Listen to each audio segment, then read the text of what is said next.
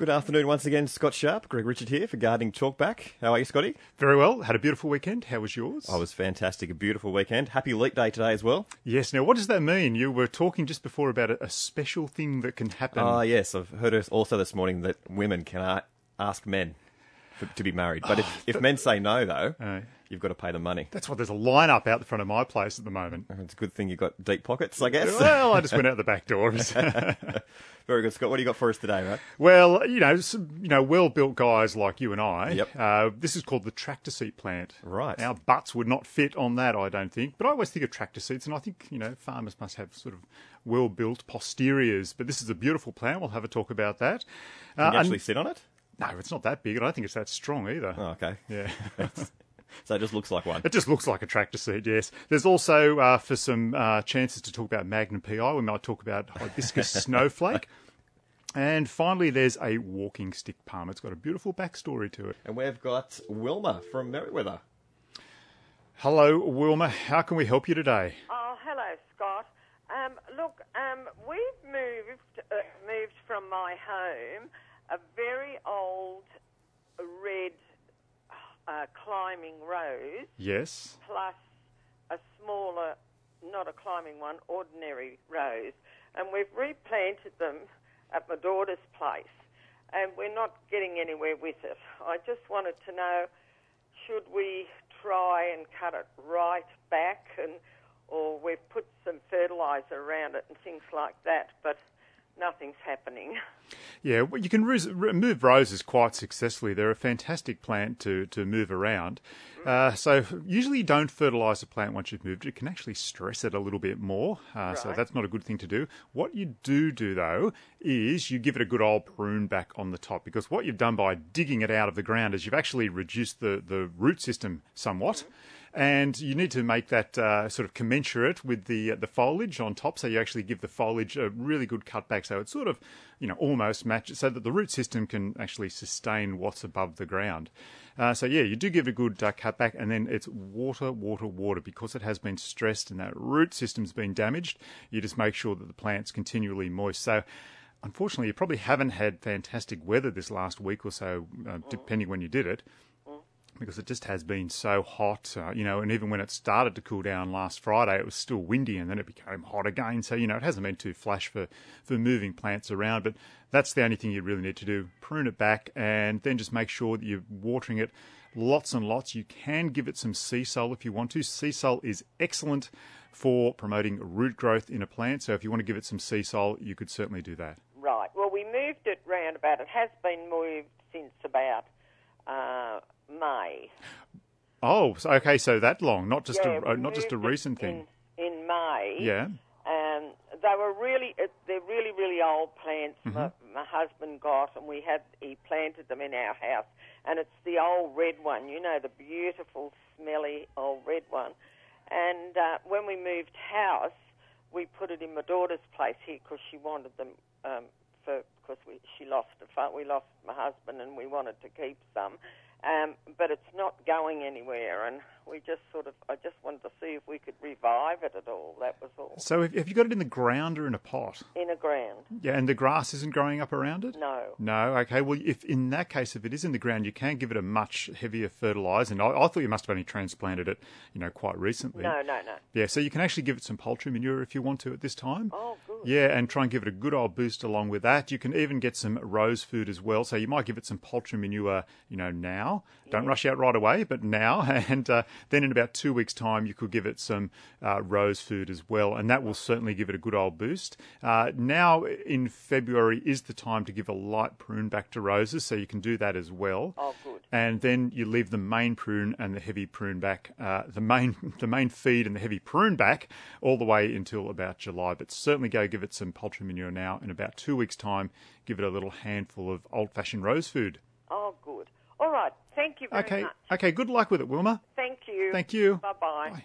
Cheers, Rory. Is Gardening Talk back on 2NURFM. Any questions for Scott Sharp, you can give us a call on 49216 216. Now, Scott, we might jump into that, the tractor plant. The tractor plant.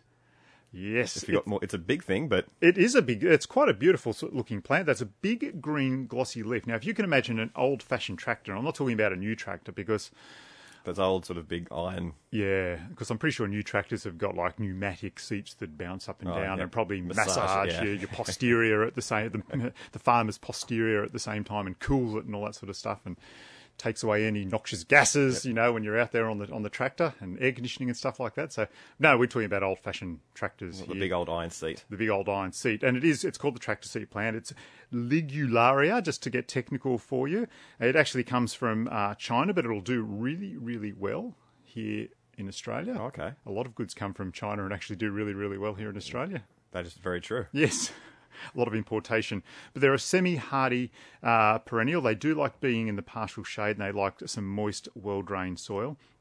Now, these plants can actually get to about 70 centimetres to one metre tall, and the tractor seat, the actual big leaf on it, can get to about 45 centimetres across. So, Greg, you probably you're a very slight young man. Mm-hmm. You probably could sit, sit on it, and it wouldn't collapse underneath you. My rotund frame, it might it might not do so well. I might be planting my butt on the ground as quickly as possible if I was to sit on it.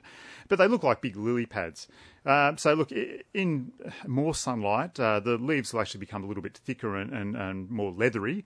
And in the deeper shade, they'll get you know pretty large. They'll get up to that 45 centimetre size, and the leaves will stay quite um, thin. In summer, they will get a bright orange, yellow, daisy-like flower that sort of pops up above the foliage. A very beautiful plant if you want something different in your garden for in the shade. Very good. It's Gardening Talk back on 2NURFM. And on line three, who are we speaking with? Hello? Hello. Yes, how can we help you? Oh, Daphne. Daphne, Um, yeah. Uh, uh, hi, how are you, Scott? Pretty well. Um, a hibiscus. Uh, a lot of my hibiscus are getting yellow leaves on them, and I'm giving them water every day. What What's the best fertiliser to give them? yeah, hibiscus, are they in the ground or in, in a In pot? gr- oh, I have got some in pots which has absolutely gone berserk Yeah. and flowered and flowered and flowered, but uh, the, the, in the in the garden, a lot of them. Yeah, so the best thing for hibiscus, they actually love uh, cow manure. So, manure, yep, yeah. go get a couple of bags of cow manure. Don't be shy about spreading it around because most people fertilise and they sort of, you know, sprinkle it around like fairy dust. And Yeah. you know, guess what? That's not really going to do much No, to no. the plant. So don't be shy about it. Give it, you know, a, a good third, even half a bag if it's a big plant. Yeah. Know, and then spread it out. Don't just sort of leave it in a big, in a big mound like the cow's just gone and Mm-hmm. deposited his business there just before. So spread it out and then water it in well, and you'll find that that will really help uh, hibiscus. Even some Epsom salts as well if you've got some yellowing uh, Oh, leaves. some Epsom salt. Yeah, yeah, mix some of that up and water that in as well. But make sure you use that organic material like the cow manure to really give it that, that good sort of rich, deep boost that it needs. Oh, right. So there's no other fertiliser is, is the best to give them. Uh, that the cow manure is excellent. However, if you want to, you can use a liquid fertilizer like Flourish. That will give it an instant fertilize, whereas the cow manure is going to take you know a week or so to work, uh, or a couple of weeks. So you give it that uh, the Flourish, and it will almost you know instantly start to uh, you know prick up the ears of the plant for you. That Seasol stuff, and that's not, that, that's no good, is it? Sea salt's only good for the root system of the plant. Now, it's sort of been promulgated in the past that Yeah. uh, that Seasol's you know really really good for all round on the plant, but it's, it's not really. It's only great for the root system. So Really? yeah. So if you've got damaged lawn from army grub or something like that, yeah, sure, give it a good old do- dose of Seasol. Yeah. It'll um, it'll help it then, but uh, and like we were talking uh, before to Wilma, if she's transplanted a rose, you'd give it some Seasol then to promote the uh, the root growth, but uh, not as an all round fertilizer. Flourish is much better. yeah. Oh, that's great. Okay, thank Okay. you kindly for Okay. Thank you for the Okay, call, bye-bye, Daphne. darling. Bye. Cheers. Bye bye. No worries. We've got June now from Swansea about azaleas. June, how can we help you out there? Um, I um, I've got a azalea out in the front yard, and uh, uh, due to all this uh, inclement weather, uh, really hot weather, it's burnt the leaves on the uh, on the plant. Uh, what I'd like to know is, uh, will I trim the, the bits back, or will I just leave it be, or uh, just give it some water, or feed it, or what? Yeah, uh, azaleas, they can be touchy little buggers, can't they? They don't really like being out in the full sun, especially with the heat and the dry conditions that we've had. Now, let me take a guess out there at Swansea. Is it sandy?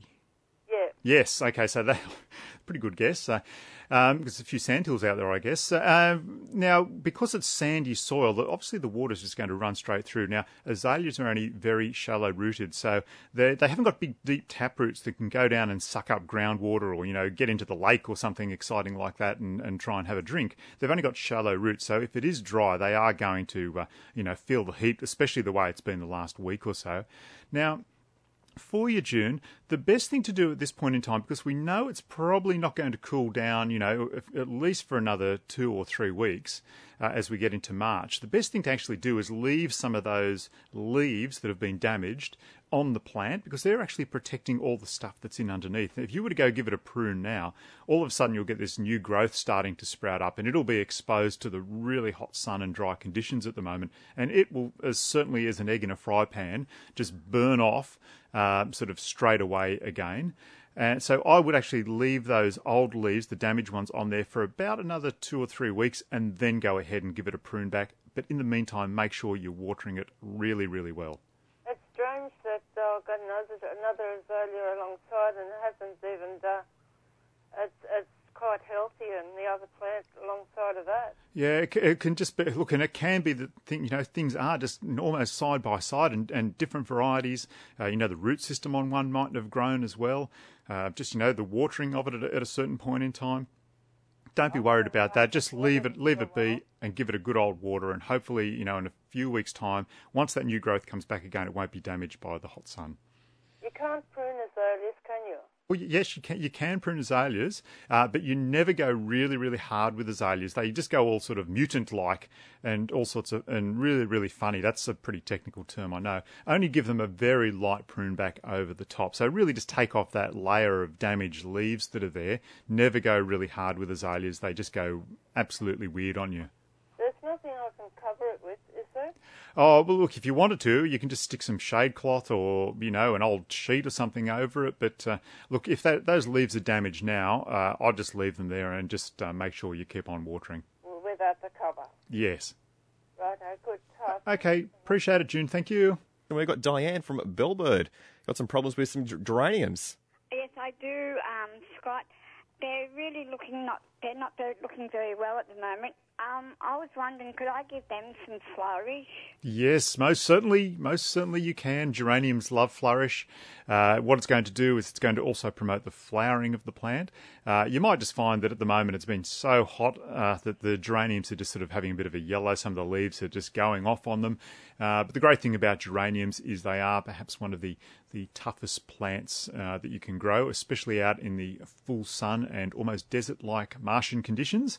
Uh, but they are very, very tough plants, so they will survive, you know, in uh, hanging pots that are, in, you know, getting the, the full, you know, western sun going sort of blazing in on them. So, uh, yeah, but I'd certainly give them some flourish and it will give them a pickup probably in about, you know, a week or a fortnight. That should start to um, really get can them you, going. Can you give them to? Can you give it to roses? Oh, yes, most definitely. Yeah, flourish will, will, go on pretty much any flowering plant that you want. And there are other flourish brands that if you've, you know, got only indoor plants or orchids, you can use on that. Uh, but yeah, certainly for any flowering plant, your normal old flourish is a very, very good product. Uh, it's uh, a liquid fertilizer, so you can't damage the plant really in any way. Although we have had people who have tried to put it on like as the powder form, and that doesn't work very well. So you do have to mix it up in the watering can and water it on. Uh, so it waters the plant at the same time. It's a magic thing almost. What about maidenhair fern? Uh, now with maidenhairs, I you could do that. Uh, I'd pre- just be more inclined to use one of the the uh, you know things like uh, Green and Growth, which is a Flourish product as well. I sound like a advertorial for Flourish here at the moment. I, I perhaps should uh, or Nitrosol. How about I get another product in there just so I'm not being a uh, other products are available. Yes, other products are available, and and uh, Nitrosol is one of those ones. Just so I don't sound like an advertorial because I'm not.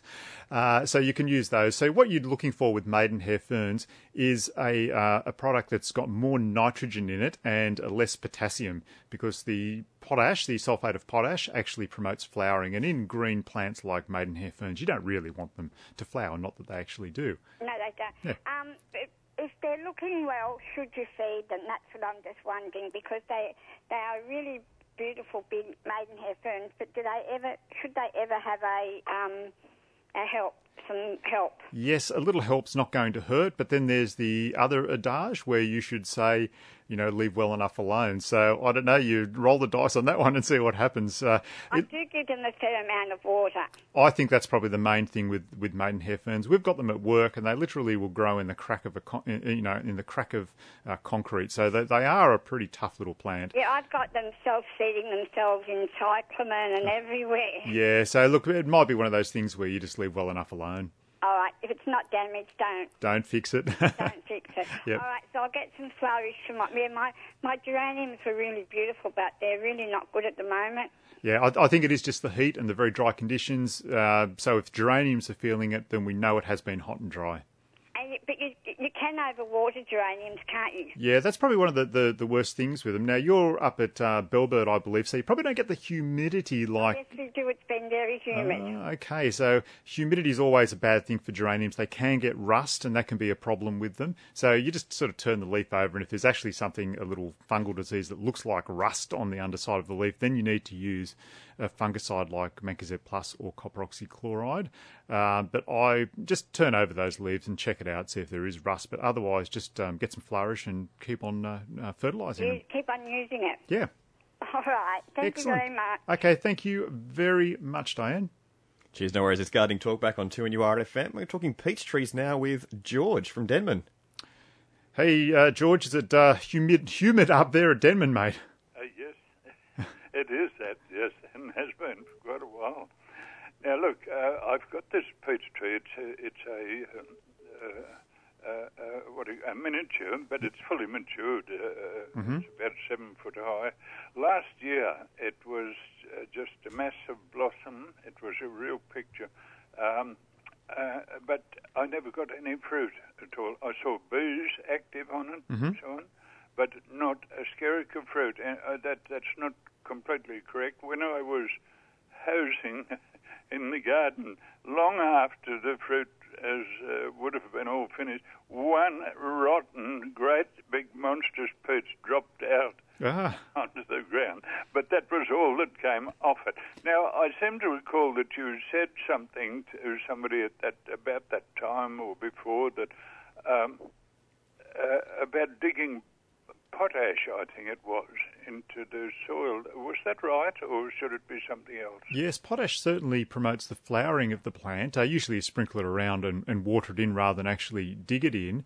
Uh, but that said, if you've had you know plenty of flowers on there, A massive flower. massive flowers, well, then that it might have even just dried out at some point in time, and those flowers have, have dropped off because that's when the plant's going to, you know, be needing, you know, its, uh, you know, nutrients at, at, at, at- the most when it's, uh, you know, full of flower and getting ready to set fruit.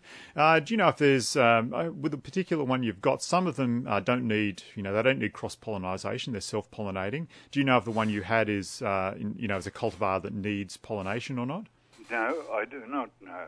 That could be another thing to have a look at because often, uh, you know, if you haven't got a pollinator in the area, then you might have to get one yourself so that the bees can transfer between certain ones. So what you need to do is just, uh, you know, take a note of the variety of the, the peach that you've got.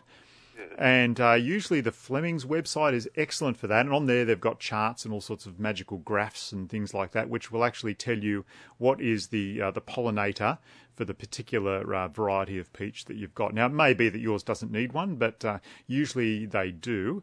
And what that does is when they cross pollinate, then you actually get fruit on the plant and you get much stronger and better fruit. Sometimes you'll get sort of little weak um, pieces of fruit on the plant if there's not a pollinator in the area, but you know more often than not you won't.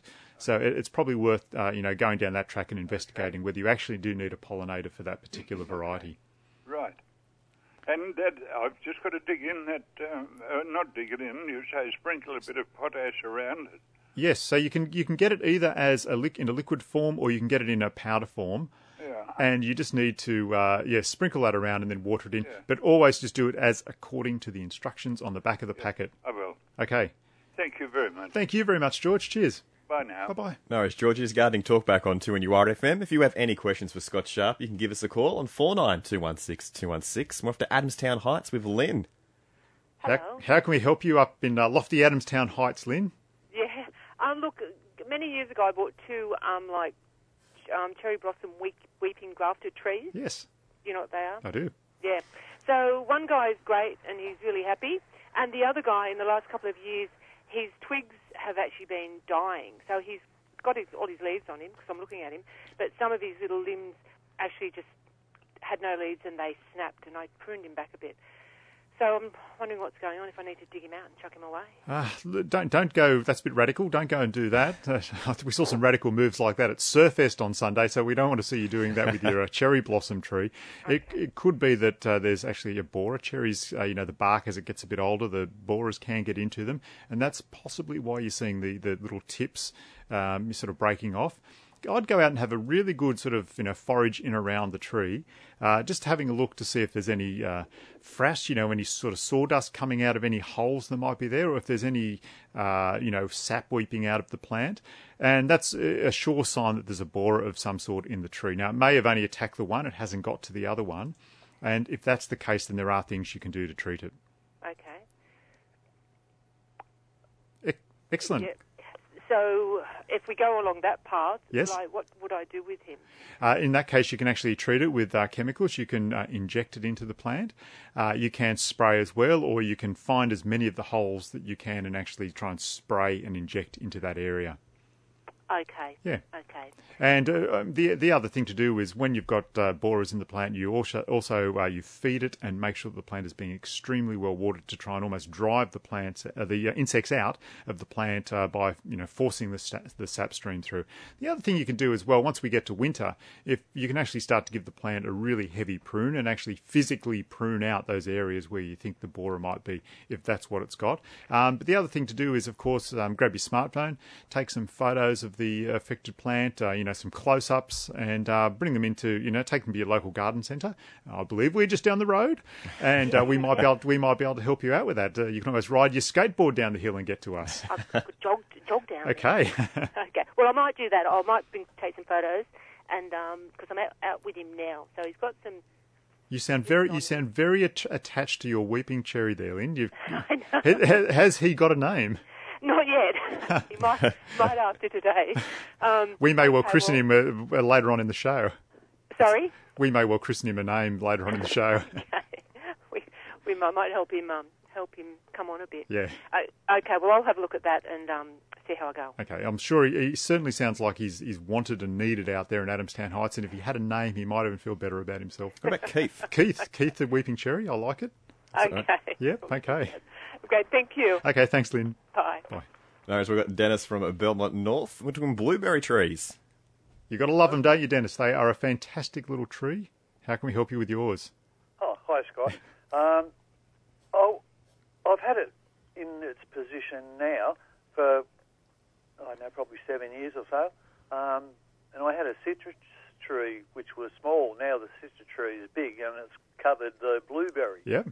What I'm ringing for, can I transplant the blueberry? Yes, you certainly can, uh, because it's it's not going to fruit as well if it's you know in a lot of shade.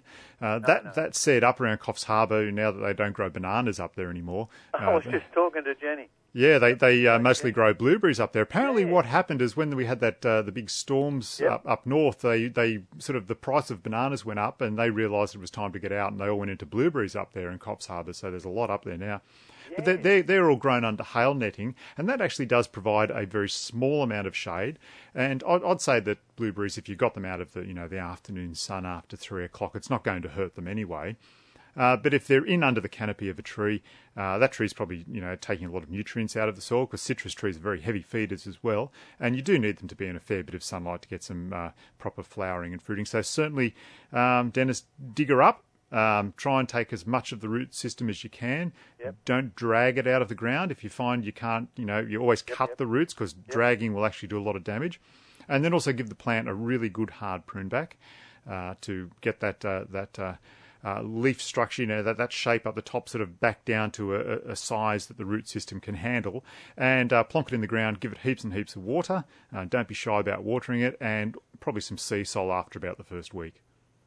And when's the best time to do it, Scott? Uh, look, I'd wait. Um, you know, if you wanted to, you're probably best to wait almost until uh, you know, August, September.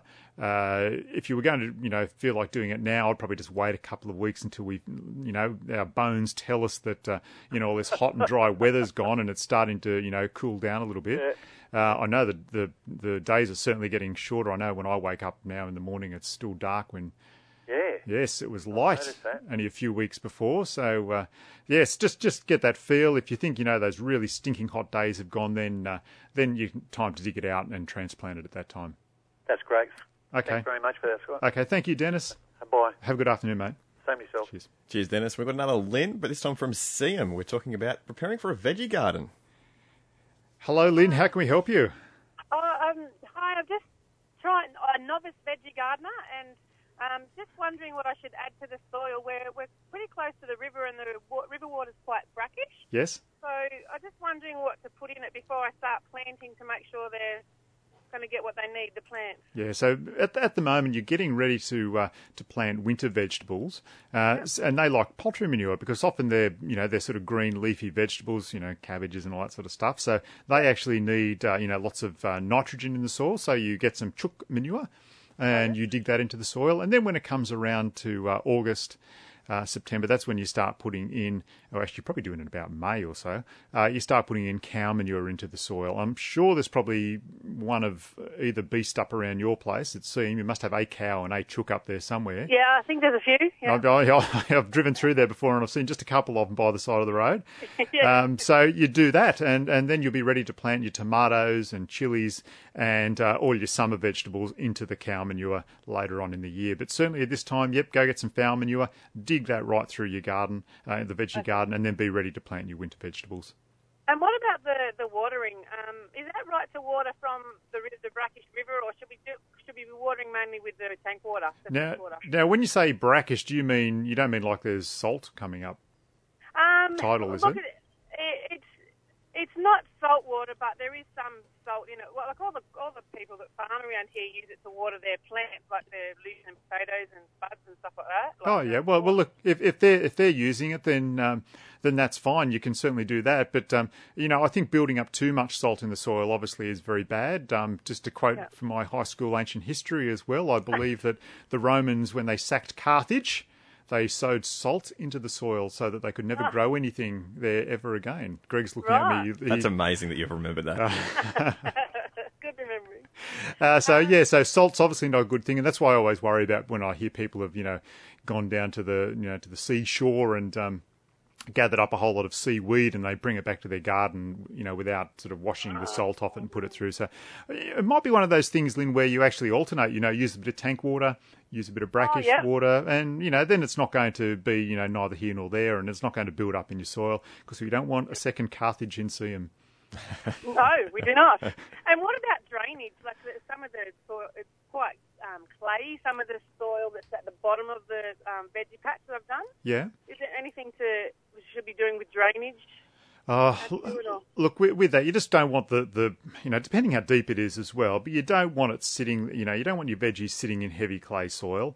Uh, they're just Yeah. not going to grow very well. As you, you know, you, you're adding manure into into the area, so you're actually going to be promoting uh, the worms in the area as well, and they are fantastic at breaking up clay soil and putting Oh, all, yeah, there's heaps of worms around, yeah. putting org- organic matter back into the area. So uh, just by doing that, you're going to be promoting worm growth, and you know it should be fine as long as there's, you know, what I'm just holding my hands up here to try and get an estimate, and Greg's going to estimate for me. What's that, mate? Probably three feet. About no, that's not three feet. What? he's he's forgotten his high school maths by the looks of things. Uh, I reckon that's about fifty centimetres. Maybe 40. Forty. Okay, okay. Right. Now you're going the other way. You just said three feet before. Now, I didn't see the bottom hand. Oh, okay. You thought it was down on the ground, Yeah. did you? Okay, yeah. So in between a metre and three feet was that? Yeah. Oh no, that that's a bit too much. I, I think if you've got about um, d- look, don't don't anything to do with maths. Just don't come around here with us. We're obviously not very Definitely good, don't but- ask me, obviously. Yeah, don't ask us to to survey your property or anything like that. Rightio. Uh, I reckon about uh, forty to fifty centimetres of soil, and then if you're getting to the clay, then that would be enough for most winter veggies. Oh yeah, that's fine. Okay. And when we're talking amounts, how much chook manure? A bag or? Oh no, don't never be shy about it. Always, you know, put a fair bit around, leave it for a week, dig it through the soil, Um, yeah, because like I was just saying before, you know, some people sprinkle it around like it's fairy dust at you know at a four-year-old's birthday party, and that's not. Yeah, right, yeah. That's actually not going to feed the plants very well. You need to get quite a bit in there and sort of till it around into the soil. Let it sit for a week to sort of cool down, and then it's time to plant. And then it's time to plant. Yeah. Okay, thank you very much. Okay, thanks, Lynn. Ben from Rutherford about pests on his fig trees. How can we help you, Ben? Hi, Scott. Uh, uh, Scott, uh, two or three weeks ago, somebody asked the same question to your mum, and uh, she, uh, it's a bug that eats the uh, the leaves uh, and also the uh, skin on the fig itself, and leaves like uh, worms there. Yep. And uh, at the moment, it's it's chewing through the uh, the the the, the, uh, the soft uh, ends of the uh, branches of the fig tree. It's loaded with it. And um, I was wondering what it was that I need to spray it with, please. Yeah, so mate, that's the one where you turn the leaf over and there is a whole lot of little grubs sort of sitting there munching yes, away. yes. They're, they're, they're, they're, they're floating around there now, actually. They're, they're, they're a dark uh, looking, uh, about the, half the size of a bee or something, you know. Yeah, so look, there's there's a few things you can do. Uh, if because it's on an edible plant, you just have to be a little bit careful about what you're using. There is a product called Well, dipel. especially the fact that I've got uh, parsley and uh, Mm. herbs and stuff uh, growing underneath it.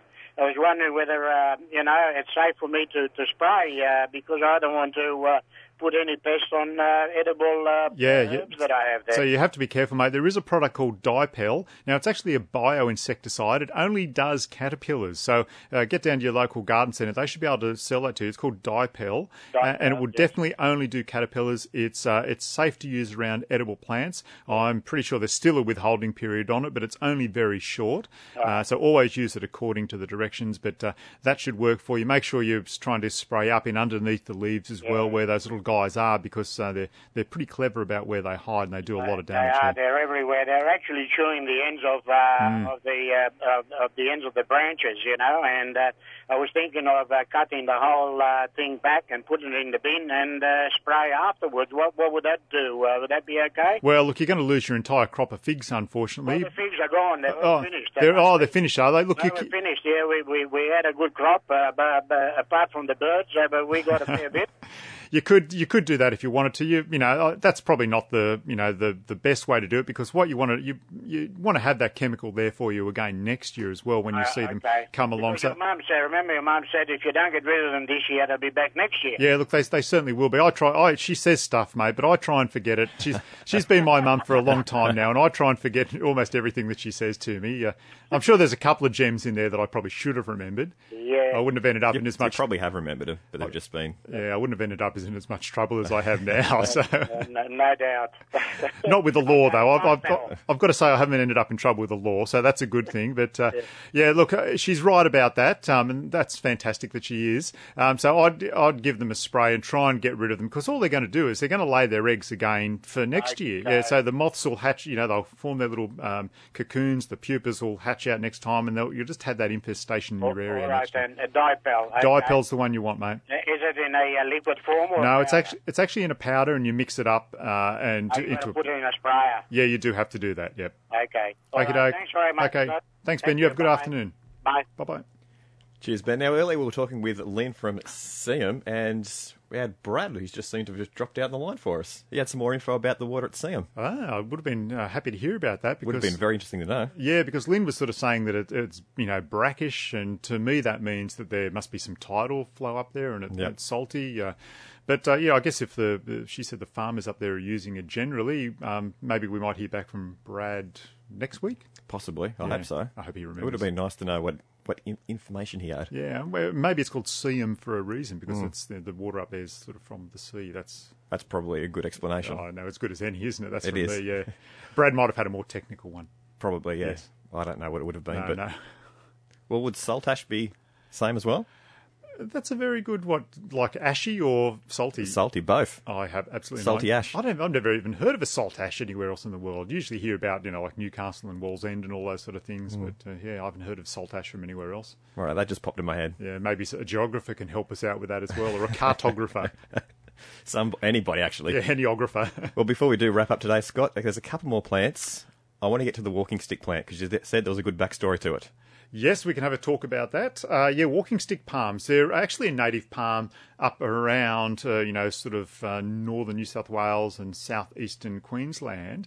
Now, the great thing about these walking stick palms is they only get to about three metres high. But when the diggers came back, the Is that the same as three feet high? uh, no, it's a little bit different, uh, but we'll, we'll, talk, we'll get a tape measure out later on, and we'll go back to elementary uh, maths for us both. Sorry to interrupt. No, that's all right. Um, the, the diggers, when they came back in uh, World War One, they, uh, you know, if they were injured, they needed walking sticks, cheap walking sticks, and what they would do is actually get the stem of this palm, and it was cut cut down and polished and sanded, and they sort of left the root ball um, as the end and turned it upside down and t- tidied that up a bit, and they could actually use that as the handle. So these walking stick palms were used as yeah walking sticks for return diggers back in, in World War One, who have, must have gone up there to convalesce or Yep. something like that. That's a fantastic story. They are a nice little palm to have in your garden. They're not uh, really tall. They need to be in a you know fairly protected spot uh, in the shade, uh, easy to look after. They're not going to get too tall. Three meters is only a small palm. So yeah, and you're going to have a palm, a, a plant in your garden with a really nice little backstory to it. Very good. Good dinner party conversation starter. It is, isn't it? Yeah, yeah. Very good. It is gardening talk back, and we've got Val from Pelican. How can we help you, Val? Oh, hello. Um, yes, I've got this, um, which I think is creeping oxalis. Oh yes. Yes, and it's just absolutely taken over the, the garden. But um, there's also plants in there that, if I poison it, I don't want to poison the plant. So I was just wondering if there's something I could.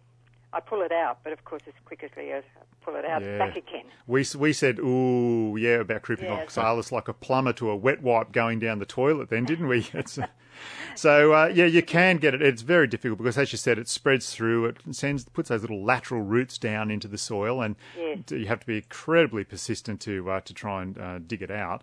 Um, now, depending on what other foliage is around it, you can get zero and very very carefully spray it. Uh, but eh, you know, in light of that, though, you have to remember that anything zero touches, it will kill. Kill. So you have to be extremely careful about that. Some people will get a paintbrush and just paint it around. Uh, but if you know, if you've really got a lot of other plants in the garden, you might be best just to get down on the old hands and knees. And uh, very, very carefully tease it out. We do a fellow's garden up in uh, up in Merewether, and uh, it just keeps on taking over. It's in mondo grass, and it's very, very difficult to get out. Yeah. Yeah. So unless you can spray it uh, successfully and very, very carefully, it's unfortunately back to using a bit of elbow grease on it.